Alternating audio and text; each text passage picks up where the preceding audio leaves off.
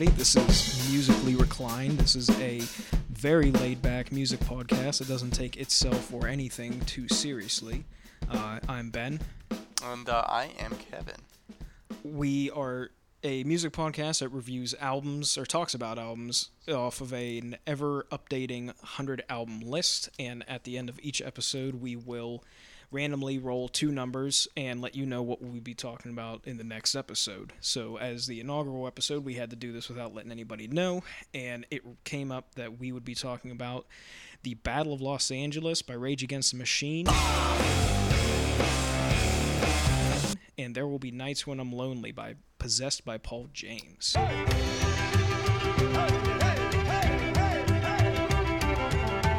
Very different. Yeah, extremely different.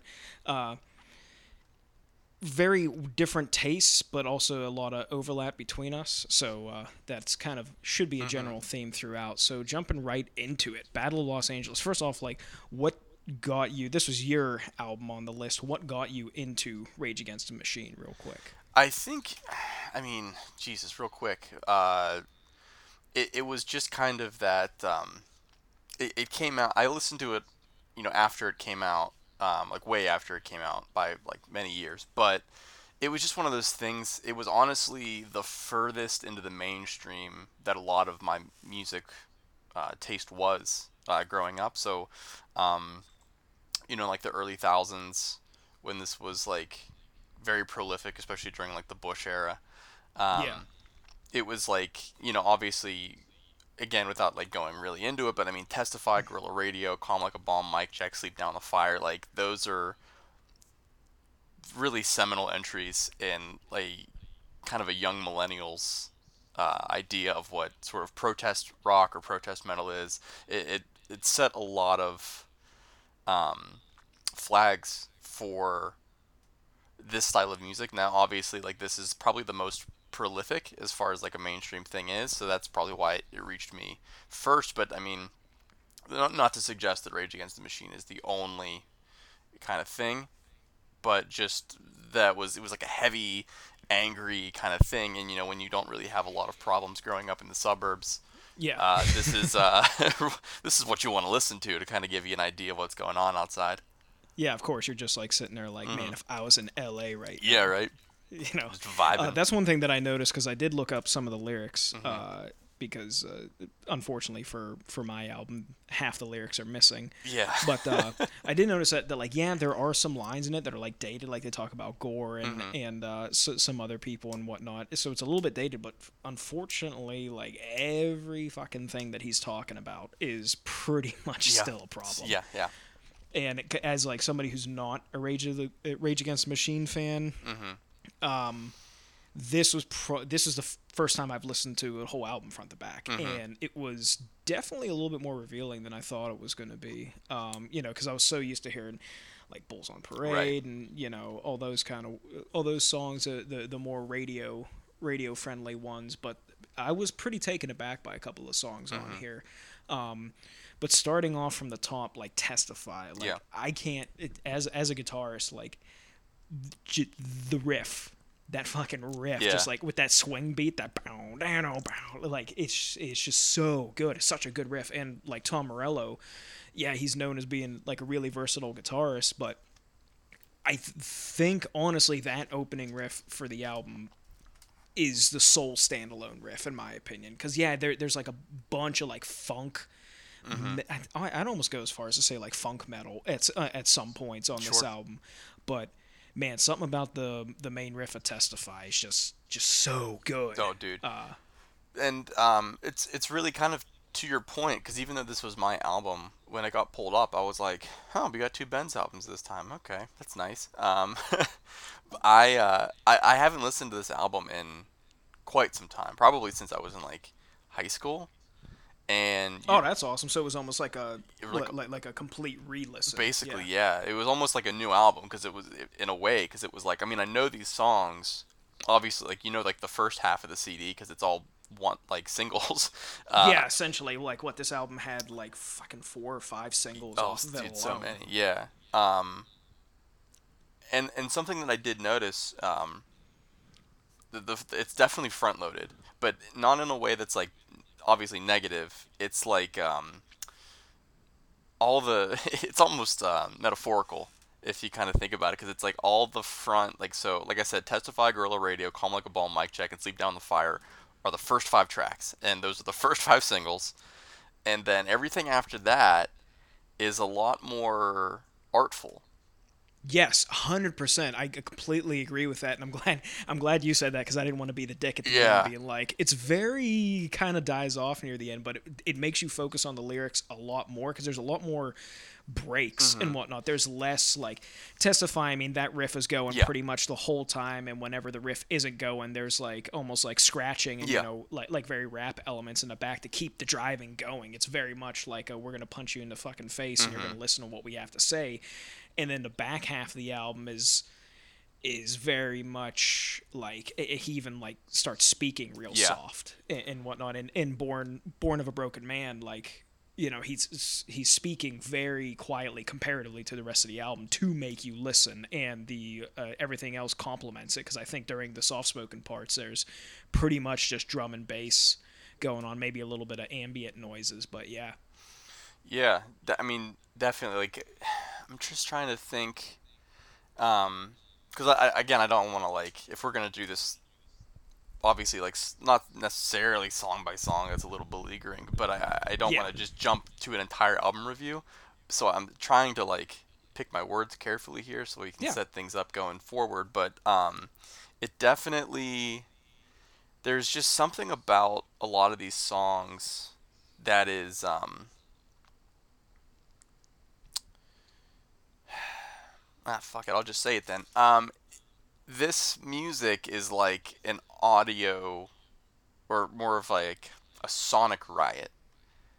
Yeah. Which i think which is probably the purpose. That's probably not a unique or or uh, novel thought about rage but it's it's like it's front loaded with it's it's entertaining and it grips you and and uh, it's the things that you know you remember the the staying power of, of how like you said like the first five songs just kind of like hit you in the face and they're all iconic. Like every single one of these Yeah. songs like has probably been on the radio has been, you know um when and, like during that like we're gonna mix it up from your against me hour and we're gonna put rage against the machine in there somewhere. Yeah yeah. And then like i was saying like the back end like starting with born of a broken man and like you're right it's a lot it's softer there's there's more um thought i think in those tra- especially with the, the the lyrics um and i Yeah. think it was born as ghosts there's a really nice hook from tom Yeah, morello I, I was trying to uh, jot down some of the lyrics that, that stood out, but sometimes it was like the whole, th- all the verses were just so good. Mm-hmm. Yeah. And I didn't want to just have the entire song, you know, Sure. copied down there and be like, you know, reading through it. Mm-hmm. Um, but yeah, I completely agree with that. And it's almost like uh, it's not that it not that the album becomes tired like it, it's Yeah. it, like you were saying it's it almost it, it's an auditory riot and obviously that takes a lot of energy so it's not that the that these songs become less energized but it's like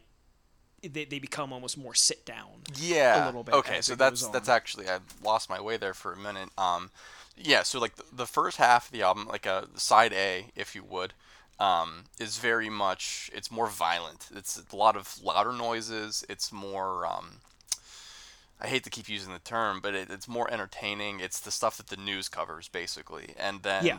the back half of the album is, like you said, like really well put, like sort of the sit down part, where like Yeah. the, the grown ups come out and they're having a real conversation now with with complete sentences, and they're getting into the like the the the gritty details about why it's why things are are the way that they are, and and what you can do to stop it. Um, Yeah, exactly. Like even like Guerrilla Radio, you Mm-hmm. know, the, the whole the whole vibe of that song is almost like, you know, the, the title and everything is like you're listening to something that you should not be listening to. You know, almost Uh, like you're you're gonna hear stuff raw. Mm-hmm. You're gonna hear stuff a, as it's happening. uh, which is very powerful. Uh, I I will say with Guerrilla Radio though, not a big fan of, of some of Tom Morello's uh, weird guitar sounds, and that Yeah. that's a pretty standard uh, critique throughout the entire album for me. Is that I get it, I totally get it. Uh, Tom Morello's going to do what Tom Morello's going Right. to do, but sometimes it's like, uh, okay, We all get- right. get but then again, this was 1999, Yeah. so you know, um, calm like a bomb, which I I feel bad saying, but for the longest time, I thought it was car like a bomb.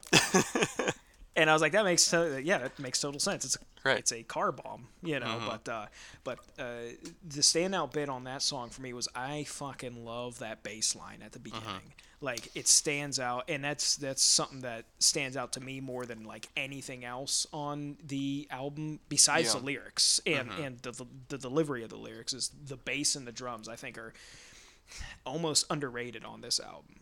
Yeah. You know. I, I think you um to that point a little bit I did notice that as I was going along and I don't know if it's because of the familiarity that I have with a lot of these songs um, but I did kind of almost not tune out but I started kind of treating uh, Zack's vocals in more of like a you know whenever you're listening to a band and like you can't really understand what the guy's saying so you just start treating their voice as like the human instrument Yes. I started doing that a, Yeah. a lot more towards the back and just kind of listening to the band play Yeah. and there is a lot of intricacies that I think did not get noticed at least for a while, um, such as um, you know Tom Morello and the the bass. I can't remember. I the only I can't remember the bassist name. I'll look it up real quick. But I the only remember when we were working together and I showed you that horrible punk band. They were called like Um, Womp Rat or something like that. Womp Oh yeah, yeah, yeah. That's the- say, that's the be a little bit more bassist. Specific. Okay. Okay. Um, and it's like kudos for fighting the fight and doing the thing, but uh, good lord, man, Yeah. uh, I can't think of his name. I'll find it. But um, yeah, there's just there's a lot of really good bits of music in this album. It's not all just like noise and chaos, which I think Yeah, is is a shame because the, Yeah. the typically, and I mean, hey, we're all friends here, but the people that like super fucking love Rage Against the Machine are not, I think, people that are gonna immediately recognize that. No, no, and and that's that's a great irony in it, especially as we've seen like recently with Mm-hmm. you know the political climate, is that you see certain people using some of these songs, and it's like these you're not listening to Yeah. to the lyrics, You- you, know, yeah. like this is this is very much like I'm not sure. Uh, the ethnicities of the of the members. I know the uh, I know Tom Morello. he's half black, and I Mm-hmm. know that uh, the vocalist is at least half Latino Yeah, Um, Zack but it's pretty much yeah. like you know you're listening to the voice of a very pissed off black man essentially yeah, honestly. at the end of the day Um, so, and uh, going into some of the like vocal int- intricacies and whatnot like you were talking Mm-hmm. about is that uh, whenever i was listening to it i was looking up the lyrics at the same time because like i said this is literally my first listen through of an, a rage against the machine album Uh-huh. and he switches into like uh like reggae yes, uh, accent a little bit, and and a lo- some of his cadences is like a hip hop or like reggae Mm-hmm. cadence. You know that was really popular in the uh, early '90s, early to mid '90s, and whatnot. So that's why sometimes some of the words that he's saying uh, are a little bit hard to yeah, understand. I get that. Uh, you know, so I did find that, and I thought that was very interesting as well. Um, the the bassist's name is Tim Commerford, Mm-hmm. and the drummer's name is Brad Wilk. So they are extremely white. Yes, But hey, we all we're all allies here. it takes all kinds. It takes everybody, man. Um, but for sure, like I and I think what's interesting about Rage, and I mean, how many times have I started this sentence uh, just tonight? But th- I think Rage Against the Machine gave gave a bunch of metal kids hope of of crossing that bridge with with the hip hop community because I mean, Yeah. n- not that it, I mean, again, not a novel thought, but in a lot of ways, those are pretty identical societies. They're at least mirrored in a way, and whenever you kind of mix like not like hip hop, like rap Yeah. with a, decent metal. A lot of these songs, like again, I was listening to it as as just as it is, uh, just the music, and I was like, I mean, these are good songs. Like it, Yeah. it's not just like beats. It's not just like a, a acoustic beats. Like these are well put together tracks. Um, Yeah, and, and, and they like they they rode that line very Mm-hmm. very well where they knew what elements to add and what elements to leave out, which a lot of bands at that time that tried going in that same style just did not do correctly. Yeah, and it's sure. like you can't have two, you know, trailer trash white guys running around on stage with microphones, Right. you know, trying to act hip. Oh my like, God. You can't. They don't know what they're Yeah. like. They're just talking about like you know drugs and partying essentially at the end of the day Yeah. and that's not what rage against the machine were doing and that's that's exactly what I'm saying. Like Rage gave us so much hope, and then we got instead like Limp Bizkit and uh, fucking yeah like all the nu metal Rock. that came out Yeah. and like rage against rage was not nu metal i don't consider them nu metal in my opinion No, they're like, they're absolutely not. No, they're like almost like i would consider them more like funk metal Mm-hmm. before i would consider them like nu metal you know definitely, definitely. Because I mean, there is um, it kind of almost sounds mean that like I had the thought and I was like, this is gonna work. We're gonna say this, and now that I'm thinking about it, I'm like, ah, it's kind of it's a little too uh, incendiary. But they have like a dignity when they're when they're Yes. writing these songs, when they're performing Yeah. these songs. Like you believe every single syllable that comes out.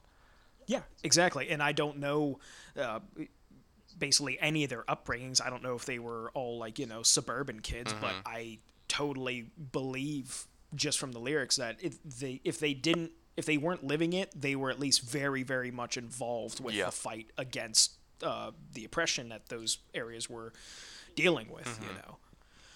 And for like for this to come in November of 1999, like that's a hell of a way to, you know, tick off the the millennium. Oh, you know? sure. Or the the, the decade Yeah. or whatever the hell it is. You know. So, but yeah, as as the album went on, you know, uh, uh, Born of a Broken Man definitely was a lot more soft spoken and whatnot. The lyrics were were great as always, and then Born as Ghosts, uh, again more weird guitar sounds. I the track that actually took me by surprise that I was not expecting was uh, Maria. Yeah. I was I, I saw that and I was like, okay, this could be because you know how no matter how hard and heavy the band is, they usually have one of those like "crying my beer" type songs, Yeah. and that's honestly just reading the track listing. That's what I fully expected that to be.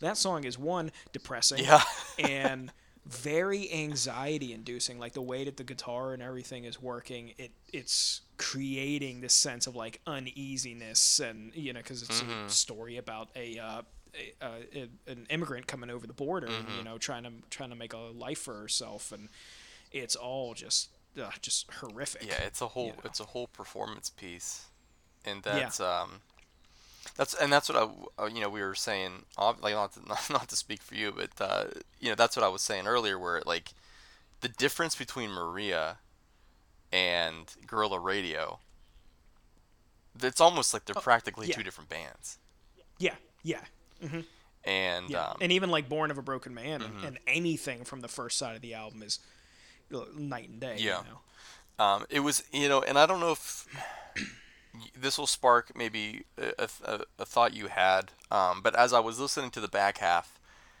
I don't know if you had this thought too, but I started to hear a lot of Audioslave. Yeah, uh, definitely a little bit. Um, there were some some pretty like in Maria the the refrain riff Mm-hmm. Yeah. was was great. Um, but yeah, you could definitely start seeing it. I can't remember. Wasn't Audioslave like around ninety five or something? He was definitely doing both at this time. right? Um, I think so he was like in, that. so Audioslave was kind of, when did Audio, Audio Slave was like 2000, 2001. Yeah, Audioslave is after Okay. Rage, like, quote unquote, broke up. yeah. And um, when did Audio Slave start? I can tell you their first album, and that one came out in 2002. Yeah, So with the big flame yes, thing on the cover. yeah, because I, I as judging Tom Morello as a guitarist, I actually prefer Audio Mm-hmm. Slave over a lot of the Rage stuff, the the limited knowledge Yeah. of the Rage stuff that I have, um, and it's purely because, like, as as this album goes on, like, man, some of those riffs just kind of start becoming repetitive. And it's like you know they like doing the like drum build up into some of these big riffs, and the big riffs will have like a big swing to it and like a little bit of funk in there, which is fine. Like they're doing what they do. They have a formula Yeah. at this point. You know, I, I think whenever this album came out, they were three albums into their career. Yeah, that sounds right. Um, so they had a formula. It seems like that they're that, that they know works and that they work well.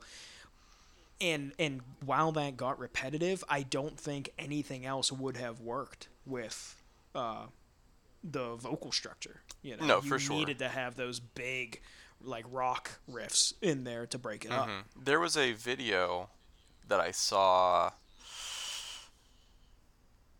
on Reddit a couple years ago, but I it always stuck with me. It was like a video of one of Rage's first shows at UC Berkeley.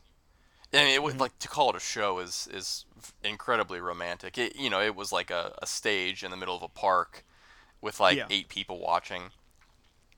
But it was in like 1990 or 1991, like just before their first album came out, and it they, it's them.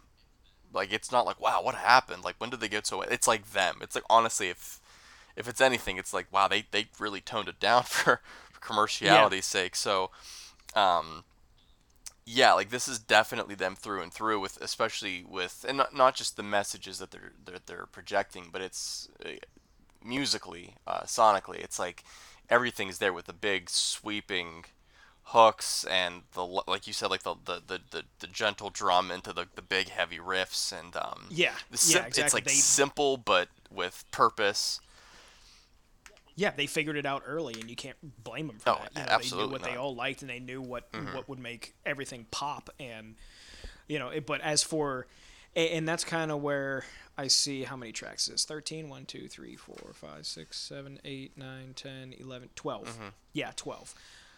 I think they could have cut like two two out of there. You know, Yeah. if it was like eight songs, eight or ten songs, I feel like it would have been much better for me. Not Yeah. better for everybody, just better for me. Because like New Millennium Homes, I don't even have anything written down for it. It was No very much. It was a very forgettable Yeah. track to me, and even like War Within a Breath, the closer for the album, uh, Mm-hmm. did not really stand out as much as as I like closers too. yeah You know, you gotta leave you gotta leave a taste in the mouth Yeah. uh, after an album, and that one just didn't.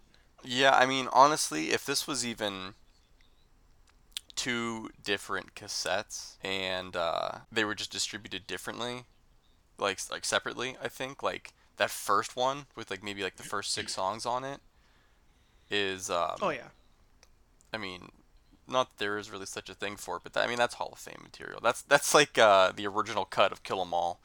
Like Yeah, you would, 100%. you would murder somebody for that now. yeah, yeah, and and. But I know just from like the very limited, because I'm, you know, Right. Mm-hmm. Rage Against the Machine, they've been around for so long and they got so popular that it's very easy to just stumble upon information about Yeah. them, especially for this album. Is that it is a concept album. I did find that Yeah. out, and a concept as in they're just telling the truth about what was going on at the time for some of the issues that they cared about. Mm-hmm. So I feel like, and that's the one thing that I noticed that even though I didn't like the it's the the the guitar work on the second half of the album, I did notice that the lyrics were uh, significantly more impactful in their their meaning and not necessarily their well, let's light a bunch of Molotov cocktails Right. and throw them in in you know the courthouse, which is kind of like what the full first half of the Yeah. album is. Yeah, Uh, definitely. the second half is definitely a little bit more introspective and more um, uh, yeah introspective i guess is is is how i would Mm-hmm. describe it so Yeah, I mean, even I'm just trying to think because like the video for "Sleep Down the Fire," I don't know if it won any awards. I don't think that it would. Um, i didn't even know that it had a music oh, video. the the That's- video for "Sleep Down the Fire" is bananas. yeah. They um, I, if I'm right, it's the one they they shot it illegally on Wall Street. Yeah, they went down to the New York. Huh. They went down to the New York Stock Exchange. They set up on the sh- on the steps outside um, the New York Stock Exchange, and they played and the, somebody just recorded the whole thing, and like one by Oh, one, they that's- just they start getting arrested. Yeah, that's pretty badass. Uh, yeah, I did didn't even know about that. I have pretty standard rock main riff down for that one. yeah, it's uh, yeah, I but But the but the, the the lyrics are great. Yeah. Mm-hmm. You know, there's nothing wrong with a with a standard rock riff. You Well, and you know. this is the thing. So let me ask you this question then. Would you? So I have this thing that I mean, I'm sure everybody's got a different name for it, but I call it. And you might. This is a little sacrosanct. So just let me finish before you start judging me. But I, I have what I call the the Beatles theory or the Beatles application, where I listen to the Beatles and I. Because I am who I am, I compare it to what we have now, and my initial reaction is like, well, maybe I just don't like the Beatles that much. But then of course, famously the argument, well, they nobody was doing what the Beatles were doing when the Beatles were doing it, and we have Yeah. we have a lot to attribute to them. Yeah, So, in that sense, and then you can say it about anybody. I mean, you could say it about, um, I mean, Clapton holds up, but like you know, Cream, the Beatles, Zepp.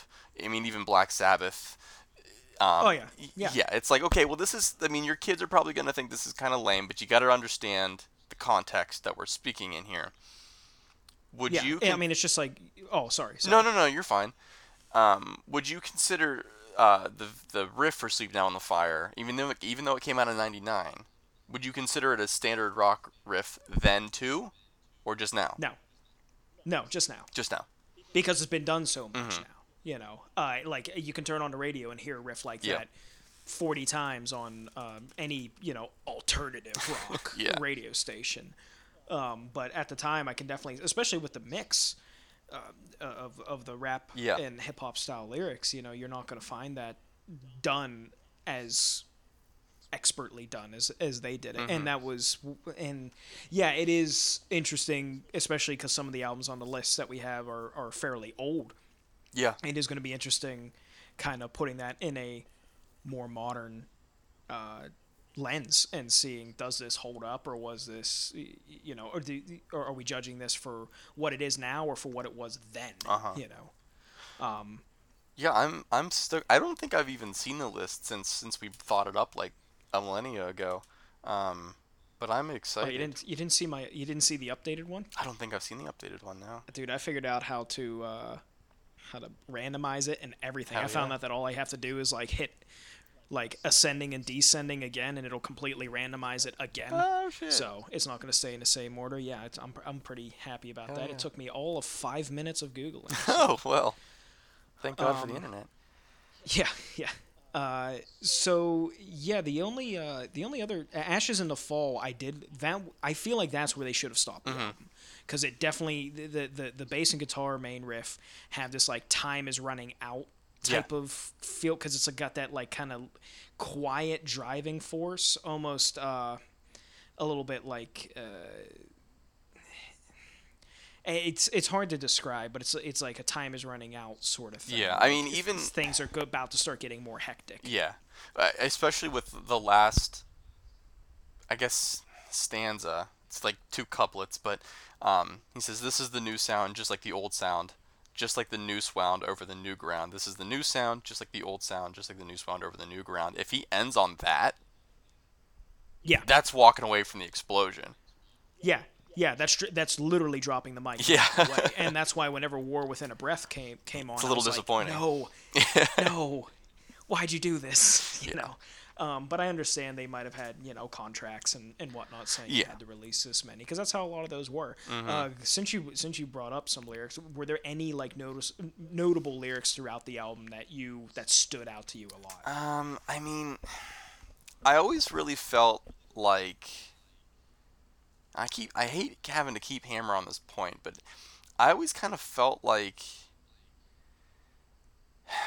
I liked Testify, but I always felt like Guerrilla Radio was kind of lazy. Uh, like lyrically? Yeah, I I don't know. Okay, that's interesting. That's an interesting take. Yeah. Um, and I don't know if it's just because I've heard it so many times. Okay, yeah. Like I, I before this album, I might have heard it, Mm-hmm. or before this listen through, the, these couple of listen throughs that I had, I might have heard that particular album like once on Tony Hawk. You know, Mm-hmm. Yeah. So and even then, I'm not paying attention to it. So this is the first time like we're listening to it and reading the lyrics. Um, I wasn't as like numbed to Sure. the impact and uh, of it, Uh-huh. and uh, I I thought the lyrics for it were good, but definitely like they they were some of the more dated lyrics on the album and, and whatnot, talking about gore. and- Mm-hmm. Yeah. and and whatnot and, and Bush. Um, but I did like the uh, all the Fistagons, bullets and bombs, Yeah. who stuffed the banks, I- who staffed the part, who staffed the party ranks. Yeah. You know, that was real. That was real. None of the above. Fuck it. Cut the cord. Yeah. Uh, Yeah, I, I always uh, like the uh, continued use of the Fistagon. yeah. That's that's like I just love I actually that. had to look up what the fuck they were doing with Yeah. that, and then it was like it's a pentagon. Yeah. And I'm like, oh, okay. Yeah, I, I love that sense. they keep making that a thing. Um, Yeah.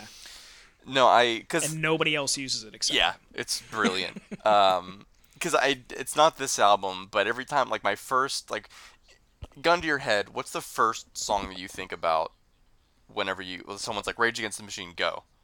Oh, fucking bulls on parade. Okay, thank you. Bulls on Parade might be their laziest song that they've ever written. hundred percent. And After it- listening to this album, I Mm-hmm. totally can agree with that. and it's because it's it's just like the same song. It's like a minute. It's like a classic minute and a half punk song, maybe minute Yeah. twenty seconds, and then they just did it again. Yeah. So it's like two and it's like two and a half minutes, three minutes, and it doesn't have to be because there's not enough material for three minutes of song, and it constantly like I keep weighing it again. So "Sleep Now in the Fire" is probably my favorite Rage song, just Mhm. because I like that it's almost like prose, like the way that the lyrics are done, and he had to kind of dance his way through, like how to get through it.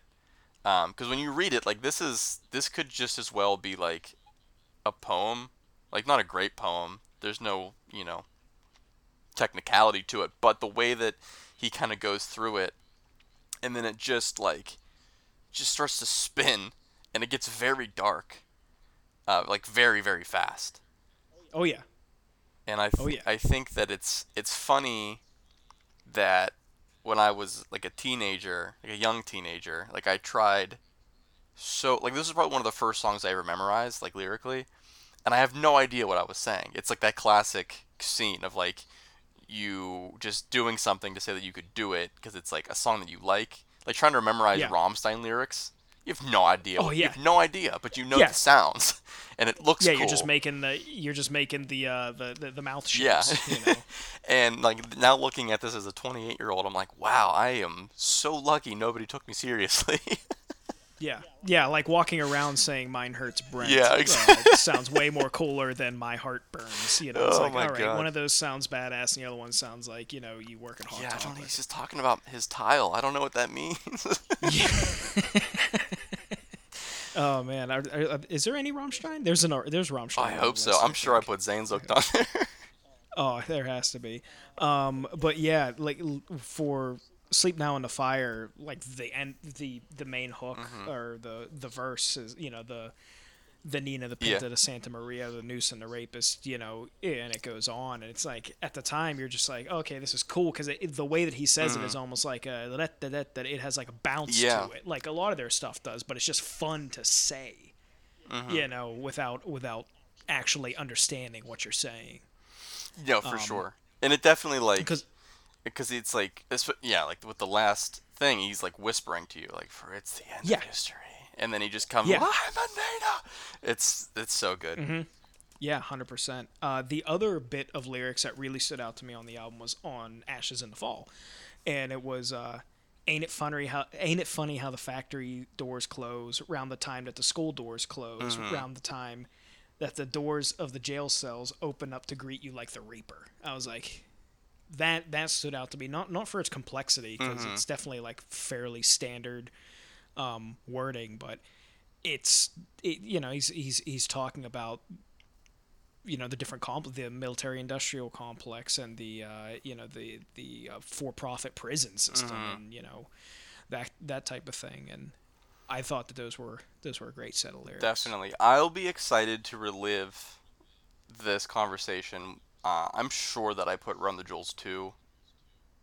Oh yeah, you did. I think you put like one or two in there. Um, because he has uh, a couple of reoccurring bits on those albums, and he he does write his own his own verse. So Interesting. Uh, I will be looking forward to going back over that. I mean, it might be tonight. We don't know. I Yeah. haven't rolled the numbers yet. Um, so, what's your hot take on the album? My hot take on the album is I like it the opposite way that I used to like it. And I, I think that was a little bit um, apparent from the conversation, the way that, that, that it went. But I, I definitely was more reluctant to start this one. So I listened to your album first. Um, Oh, okay. All right. and, and it really put me in a different mood. oh, it 100% does. So- that was. I'm not sure if that was the better or Yeah, worse well, I mean, it, it, it, we'll see how it turns out. I think it's working out okay, but I because I didn't know yours and I definitely knew this one, so I was like, well, Yeah. let's see what what happens yeah, there. that's fair. That's And I gave yours a listen for like three or four days, and then I, I just I listened to this one like real quick last night, and then this this afternoon while I was working, and yeah, it definitely requires both of the. I mean, every Yeah. album I'm sure that, that we come up with is going to require at least a two Yeah. listen throughs. But I remember starting this, and I was like looking at the first couple of tracks, and I was like, ah, this is not the mood I'm in. like, let's Yeah. just all right, let's go, let's just start it, and it's gonna be loud, and uh, it's gonna be angry, and I'm not there psychologically, emotionally, I'm not there. So we're Yeah. gonna have to, we're gonna see this with a real keen eye. Uh, you know, we're gonna put a lot of the emotions aside for this album, and I do think that the first, and I, I, I don't want to use this word because I know that it's inaccurate. But like I keep saying, I do think that the first half of the album is, is almost performative. It's very played up. Um, it's it's Okay. exceptionally angry, and it's definitely made to arouse people um, in a violent way. And then the last half, like we keep saying, is is much more introspective. It's it's for the adults almost.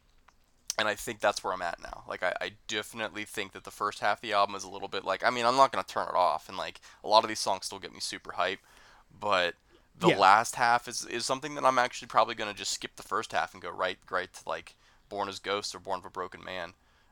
Yeah, honestly, because I think I think coming back at it um, fr- from somebody like you who listened to this whenever they were in a very formative Yeah. stage, and then coming back and listening to it, you can completely just just skip it and view it almost as two completely different Mm-hmm. albums based on what mood you're in. You know, you can listen to Rage Against the Machine and be a little bit more introspective and don't need to you know punch a Right, yeah.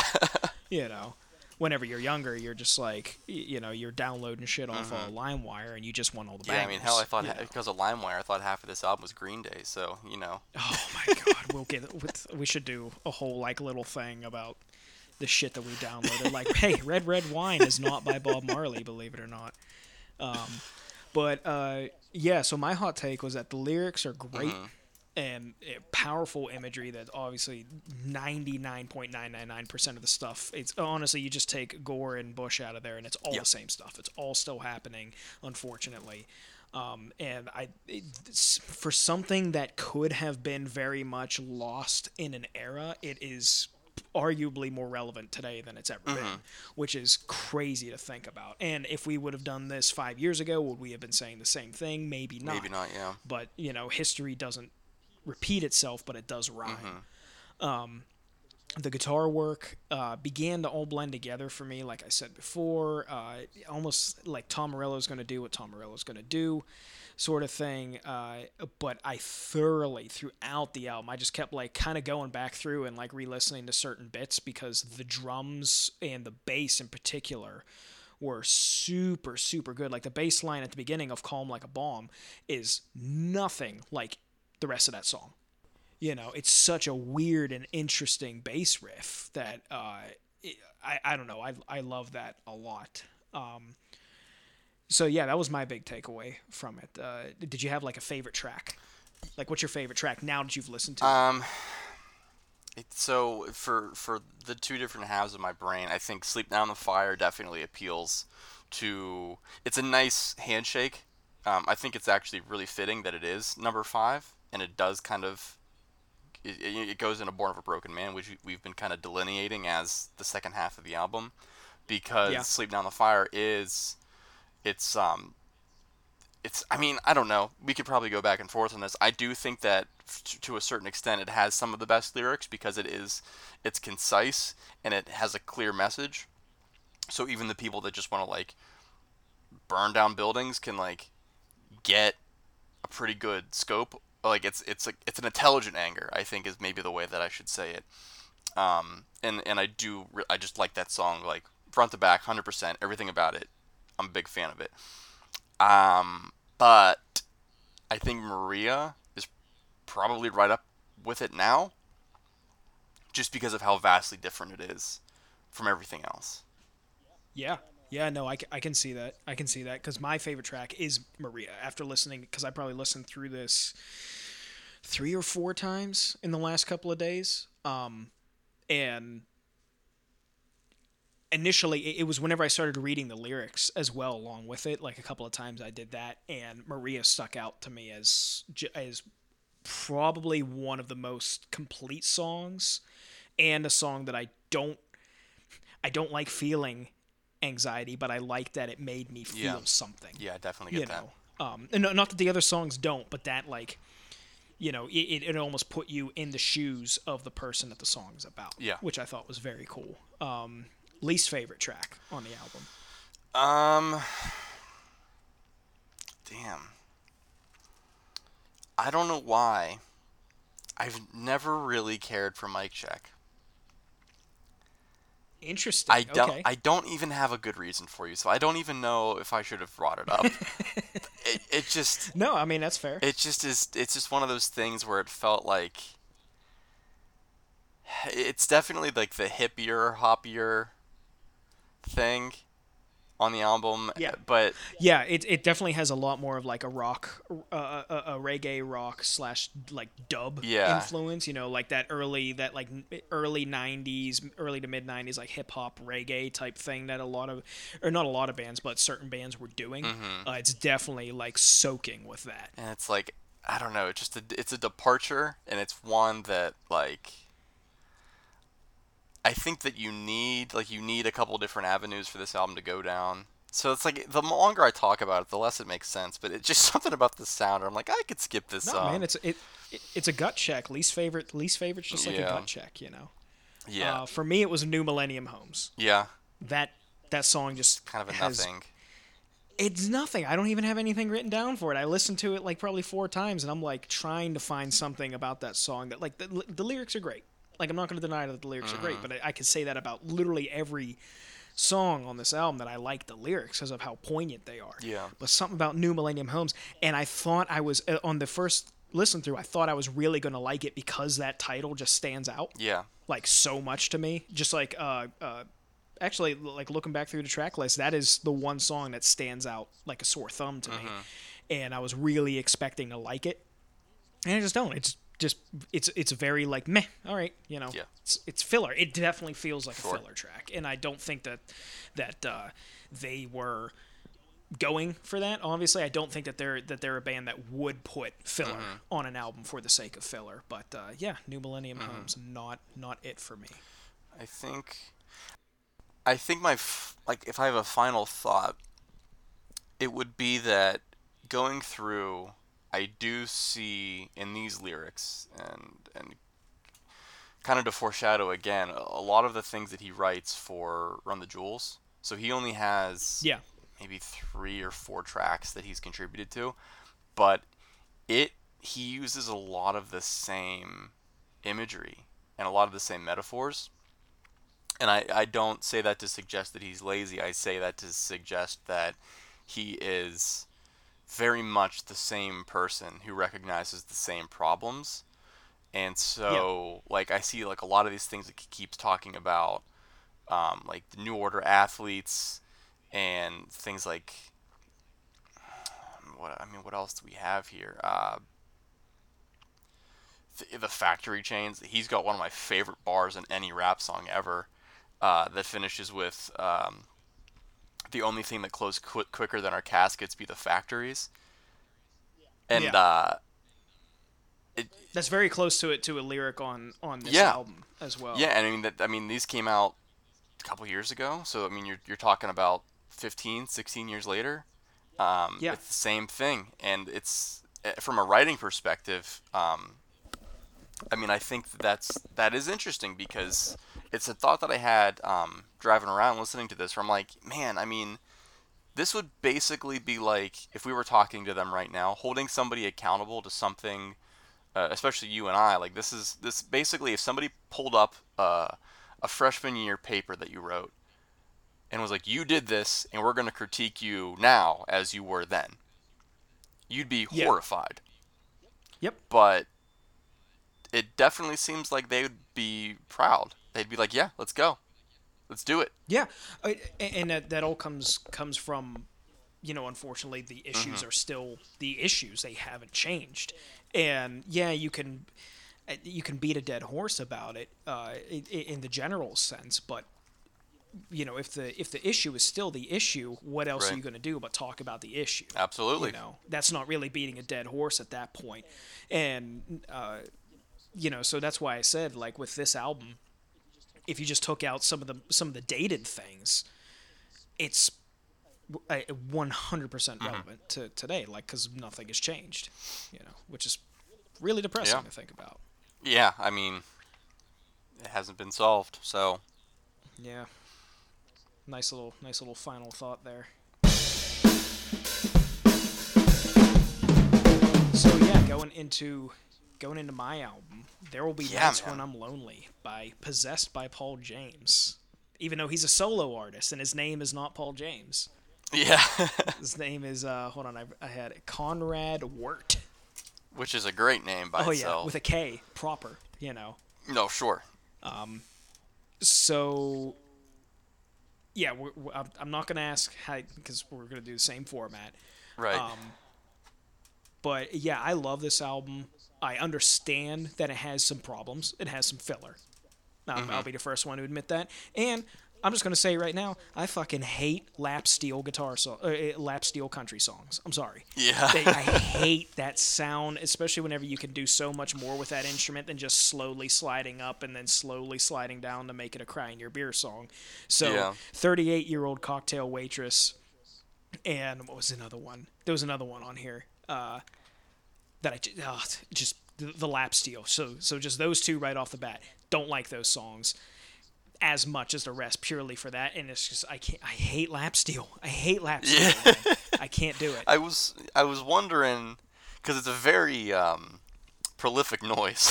yes yeah and it completely like compared to his other tracks like you have hurricane coming off the top of the album which is just Oh, essentially him strong. with his fiddle because there's no Yeah. yes it, it's a violin but he's not this is a fiddle album this is not a violin album you know Yeah. and hurricane it has a great message to it uh, great it's upbeat and motivating but also like there's a little bit of to me there's a little bit of like Uh, unknown where he's like he, he's he's it sounds like he's pleading with his daughter yeah.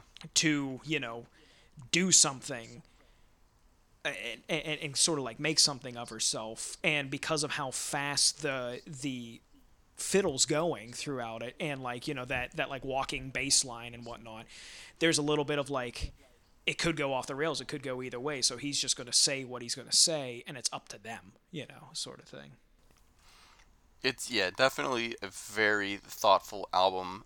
Sans or aside from the slide guitar, yes but um, yeah, I don't know. It's now that you're saying it, it's probably gonna bother me going forward. I I thought that maybe it it fit at the time, but the first couple listens were definitely passive. I just kind of wanted to see how the noise yeah would come out. Yeah. Uh, And- because there are some songs that are definitely a little bit more commercial, and Yeah. because this is like having listened to to Possessed by Paul James for a couple of years, Uh-huh. this is his. I I actually he released an album this past year, and I didn't get a chance to listen to it yet, but it was his first album since this one, Okay. and this was his most like try, not like just commercial like he's not trying to be pop country at all Yeah, yeah. because he's still very much in the folk vein but this was his most um, accessible album so far i would say Interesting. No, I honestly I didn't know. Ex- like I didn't know really what to expect from this, because for some reason I I looked at the album, and I, I didn't read anything about it. I didn't know anything about it before I hit plus before I uh, hit play. But I looked at it and I was like, "This is gonna be some Hank Williams III kind of shit, isn't it?" yeah, it is. It is. The album cover is not. It's very like morose, like deep blues, yeah. and like it's it's very it's very like sad looking album cover. Yeah. Even though it's like what it's just a forest shot essentially, mm-hmm. but it's like very blue, and it's got your standard script on there to just you know there will be nights when I'm lonely, and even the title of the album is mm-hmm. a little mm-hmm. bit sad, you know. But uh and a lot of the songs are very um, misleading. Like like Hurricane, it starts off kind of like what you might expect from the album title, and then it picks up quick. Oh yeah, yeah, and it, that nice little like ditty at the end where it's like, mm-hmm. and then it's like slowly, and then he goes. I I love his vocal work. That's more ad libbing, like where he's like, hey, hey, hey, and then it like mm-hmm. kicks into it, and that Definitely, like walking yeah. bass line is like do do do do, and it oh, it's so good, so good. Yeah, that's the thing that like that'll get me into a band or an artist like full on. Like I just it started like Freddie Mercury used to do that. I love whenever guys like talk in the background like I mean Van Morrison Hundred percent. Hundred percent. I like hearing that they're having fun yeah. in the studio. Definitely. You know, like even uh, Led Zeppelin's uh, "The Ocean." You know, if you mm-hmm. if you turn the volume all the way up, you can hear uh, John Bonham go, "We've done four already, but now we're steady." And then yeah. said one, two, three, four, and then it like kicks into it, and you mm. immediately have to turn it back down because like you have to crank the volume on it, otherwise you'll blow out your uh, yeah. speakers whenever it comes in. But yeah, definitely I can see that. Um, with this, and he does that a lot because he was a busker. Um, okay. So a lot of his stuff is very. He's used to doing things by himself, and he likes right, the songs that he's making. You know. Yeah. God damn. This is like. In the like, the weather this week, I mean, you couldn't have, you couldn't have randomly picked a better album because yeah. it's really uh, the weather we've had this week has just been dingy, rainy, just yeah. dark all the time. I love it. I love cold and wet and rainy. That's that's my jam. I, I can acclimate pretty quickly, but uh, it's not my preferred state of being unless I'm like writing. Yeah. It just really gets me in my feelings. So I think this was a good. Oh yeah. I mean, and again, so I I listened to this album before uh, Rage, and boy, it it it gets you in a different headspace. Um, not not that I was like overly. It's just one of those things where it's like when you watch kind of a sad movie. I, will say one that maybe ends. It's like maybe a, a romantic movie that ends realistically, where no one's really happy, but things ended the way that a normal universe would allow things to happen. And you go, well, you know what? I'm still happy that I watched it. Um, yeah, no, that I makes can, that's, sense. That, that's a that's a very because I was trying to think of a way to describe it because these are very like the they're majority love songs but yeah. they're very much like real love songs about just like yeah. people just kind of growing apart you know like mm-hmm. the, the, mm-hmm. second song on the album songs that we used to sing you know it's it's essentially him trying to rekindle something with his with his person of interest and yeah. you know just and and that's a hard thing that you that you hear people talk about a lot is that whenever they break up with somebody it's like oh well now I can't listen Do to this. certain songs, yeah. you know, and that's that's very much pretty much what that's about. But it's done in a less in a more real manner, like you said. Mm-hmm. that's how I feel about a lot of his more romantic kind of songs. Like I described it as not your on my list here. I described it as not your typical crying my beer song about yeah. dying love. You know. Yeah, I mean, and that's definitely. I mean, there, and that's kind of where I think folk as a genre just has the market cornered on crying like if there was like a like a celebrity death match army edition and you put all like the sad bastard western bands and artists together against all like the folk artists and yeah. bands man you'd have a hell yeah. of a battle yeah yeah and it's like it's a different take because a lot of the other crying my beer songs is like i'm gonna go down to the bar now and have a good time and mm-hmm. try to mm-hmm. forget about it and you know this the, the songs on it. this album yeah he just sits with it and deals with it because that's all mm. you can do pretty much know? yeah um going along the list, the uh, back down to earth, uh, uh, back down here on earth. I yeah. do feel like that's a that's a filler. It doesn't stand out to me too much, um, in the, my opinion. Yeah, the only reason that it's that it's I always because again this was more of a passive listen, but it definitely it caught my ear only because of like this time change that he has in the in the chorus. Yes. Um, which I it bothered me, like really bothered me, like like like popcorn kernel in the back of your teeth bothered me every time I listened to it because it's like da ba ba ba da, and I'm like, oh my god, I would grip my steering wheel tighter. Yeah. Yeah. And then after like four listens, I was like, eh, you know what? Kind of looking forward to it. Yeah. Yeah, it works. Uh, um, yeah, there's there's certain things like that where um, like he'll be uh, like tapping his foot, and sometimes his foot tapping will be off time, and it's like I know, I know you. This is just how you do it, but fuck, buddy, come on, you're killing me, Smalls. You're killing me. Um, heavy, I I I love that track. That's that's definitely a lot more. There's a couple tracks on here, and I'll point them out about the stuff that he used to sound like. Um, not that he's like veered off much, but definitely that's more of like a uh, organic, like street busker type jam. Yeah. Um, I- like that one a lot. And then Dragons going into that, uh, definitely bringing the pace up and the mood up a little bit with uh, with those two tracks. Uh, I describe Dragons as like a swamp bar jam. You know, it's just got it's Yeah. pretty much like j- uh, very light drums, and then other than that, it's you know.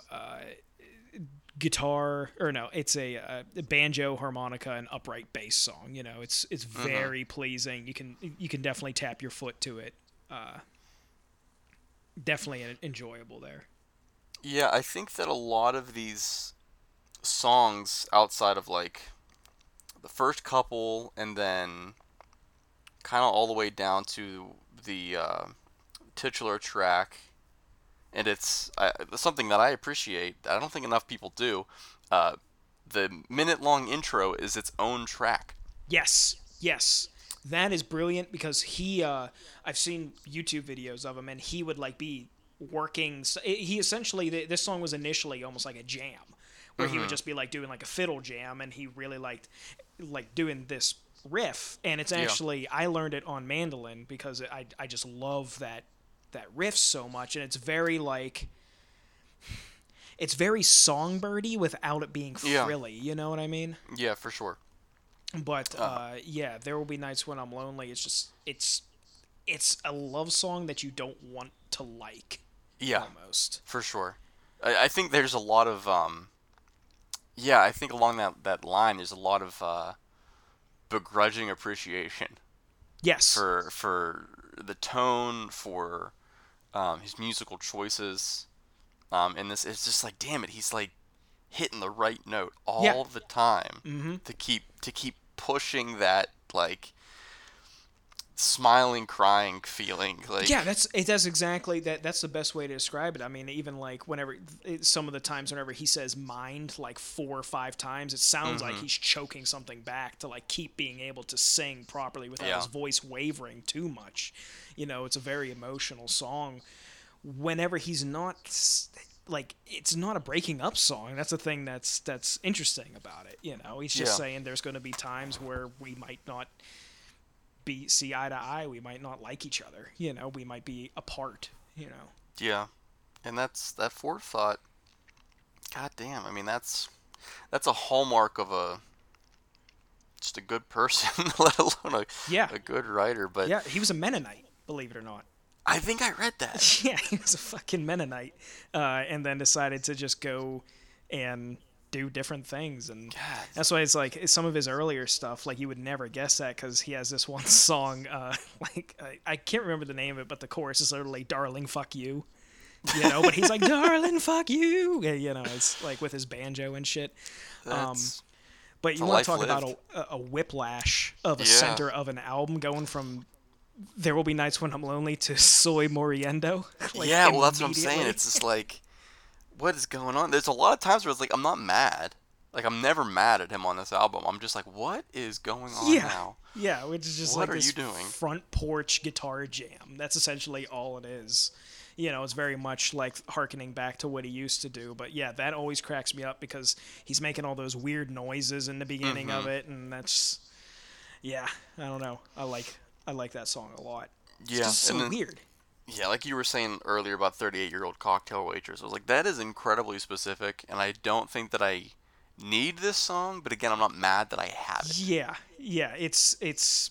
I wanted to call it a "Cry in Your Beer" song, but it's not quite there. Mm-hmm. But it is a, a it's proper lap steel country, and that's pretty much all I can say about it. It's it's a Mm-hmm. Very much by the book country song. Um, Yeah.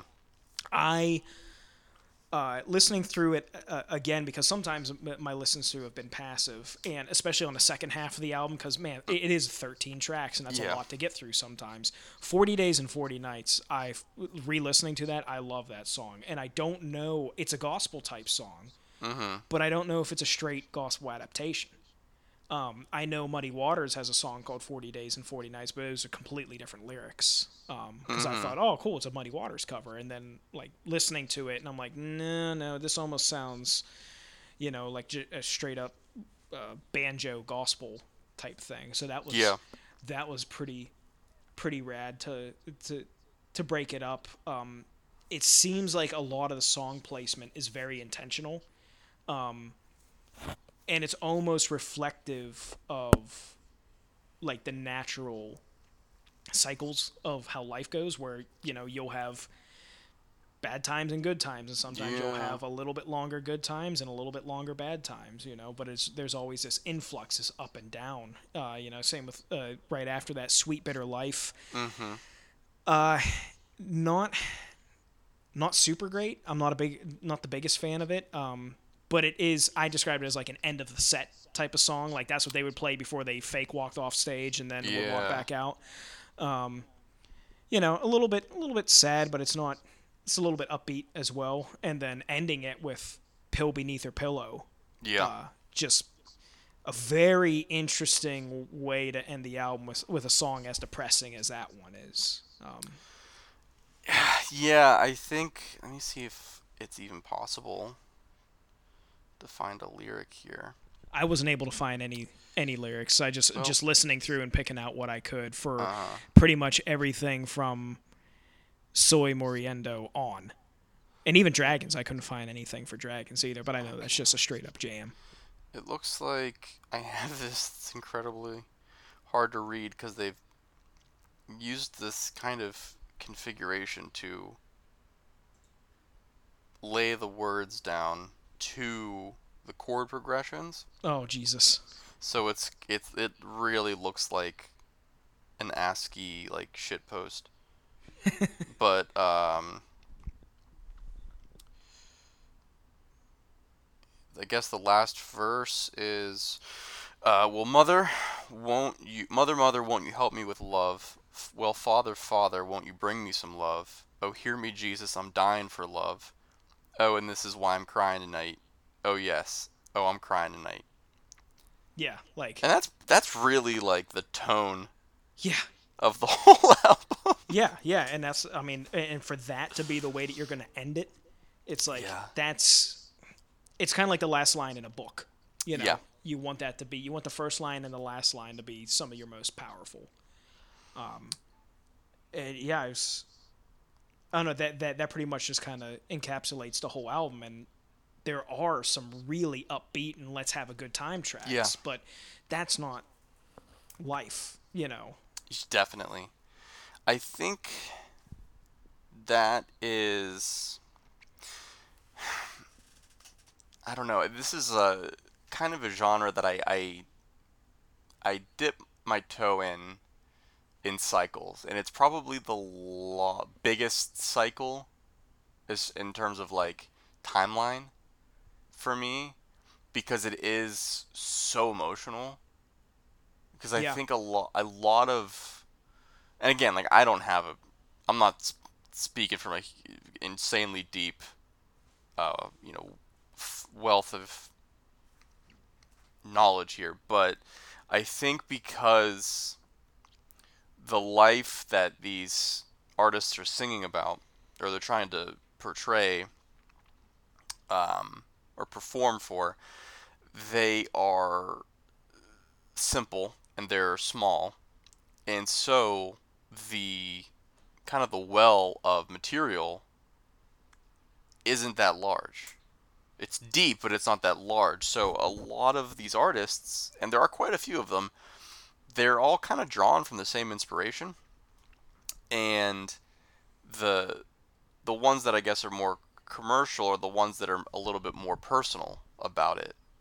And I think it's probably just lottery, but this is like so possessed by um, uh, James Paul James. He or Konrad, good friend Konrad, friend Yeah. of Claude. he uh, he's one of those guys that I think kind of hits it on the nose for me. So I'm listening to him. I'm like, man, this dude's spitting. Yeah. Cause like I can listen to some and like it's just like a sad bastard song, and if I feel like being a sad bastard that day, like I'll, I'm cool with that. Yeah. But this one seems like it was your neighbor, who kind of came over to like, talk. Yeah, exactly. And then like he tells you all this bullshit, and then he's like, "All right, well, gotta go weed whack." Exactly. You know, it's like he's still gonna go on doing what he's doing. Like it's definitely not. Not even even the you know pills beneath her pillow. The last lines on there. It's depressing, but there's Mm-hmm. no sense that that this is the end.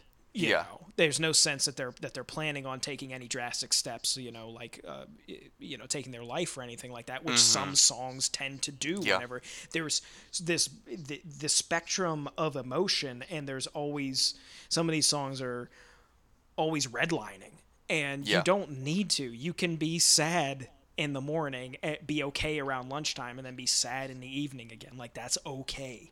You know. Yeah. Well, I And it- mean, and it's that's kind of what some of these songs sound like. There's there's little bits and there's little lines that are very sad, and then other bits and other lines that are very happy, all in the same song. Mm. yeah. I think definitely like when you when just saying that, like it reminds me of um, I don't know how I'm sure you are I'm sure you know, but like Nickel Creek, how every single one of their songs makes me want to kill myself. Yeah. Um, they are all way too sad, like foot on the gas, going off the cliff, way too goddamn sad. Yeah. So I had like as soon as I start hearing like mandolins and fiddles, I'm like, oh no, Yeah, it's coming back. It's like co- the- it's starting- happening. like used to- like the blurry meme, you know? Yeah, It's yeah. all blurry.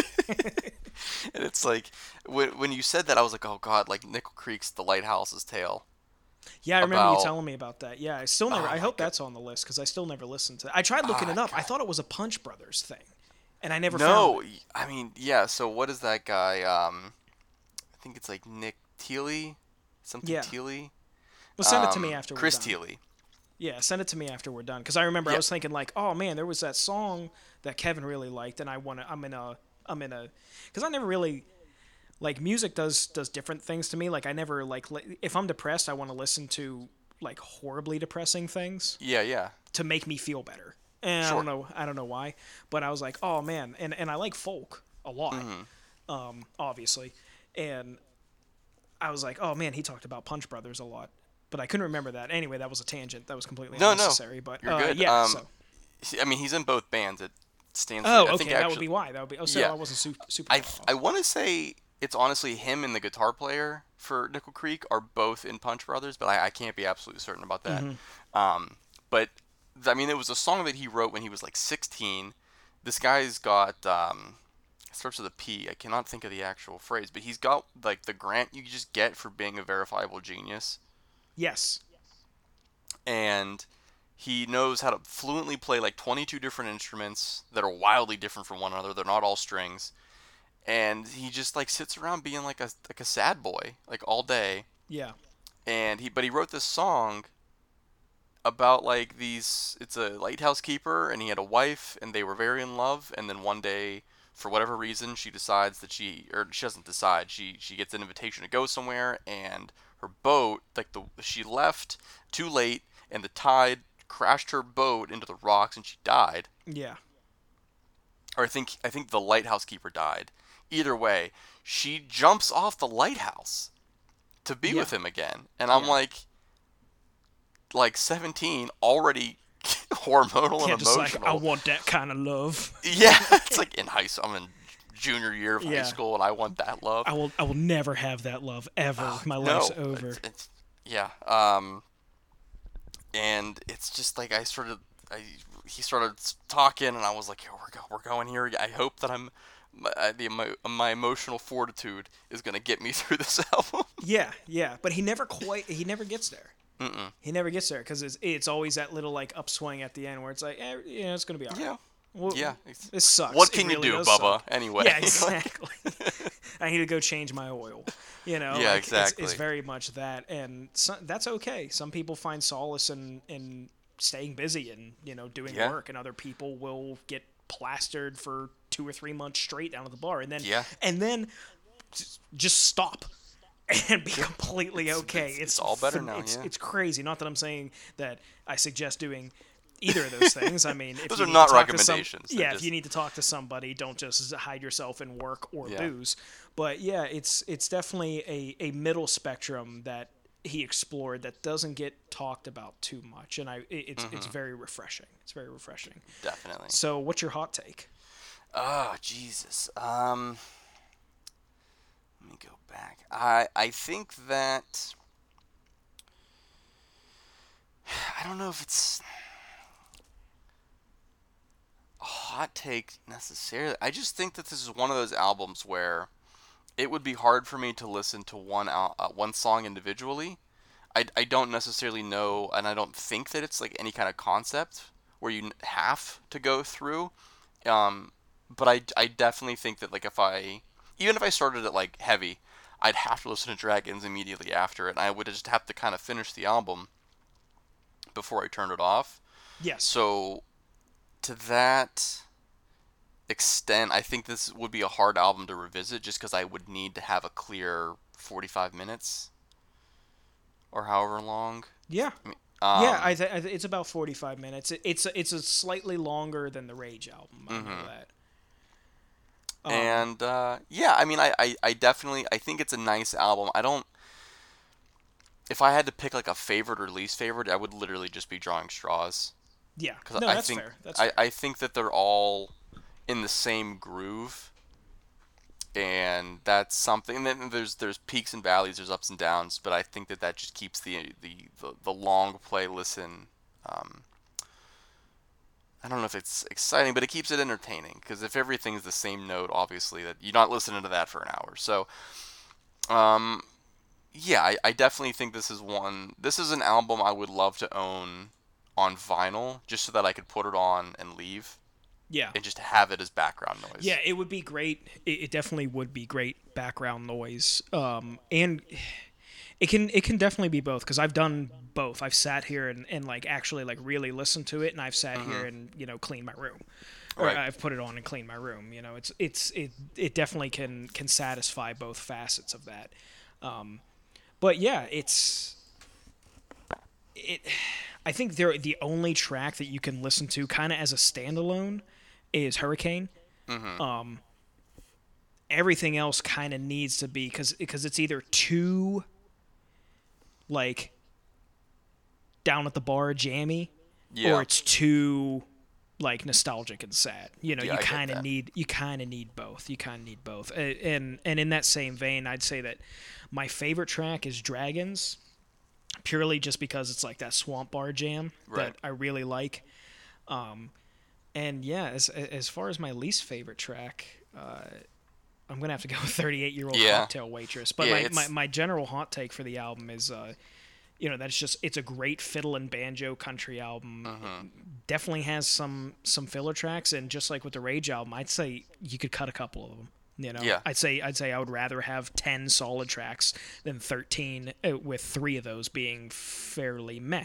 But some other people might love those tracks that I hate. Like I said, any any folk song that has lap steel in it, I'm immediately judging the shit out of for no Yeah. good reason. For no good reason.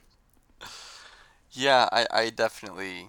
I think you've probably got a more precise take on the whole thing, but I, I mean, I, I definitely don't disagree with anything you said. Yeah. Oh, uh, I, by uh, the way, soy moriendo apparently means uh, "I'm dying" in Spanish for like Oh, beautiful. as cool for like as cool of like a front porch jam as that is. Wonderful.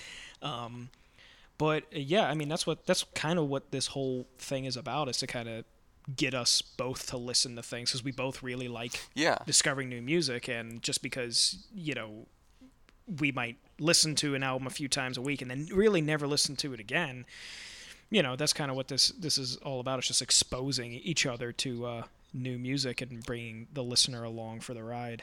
Oh yeah, for sure. I don't know.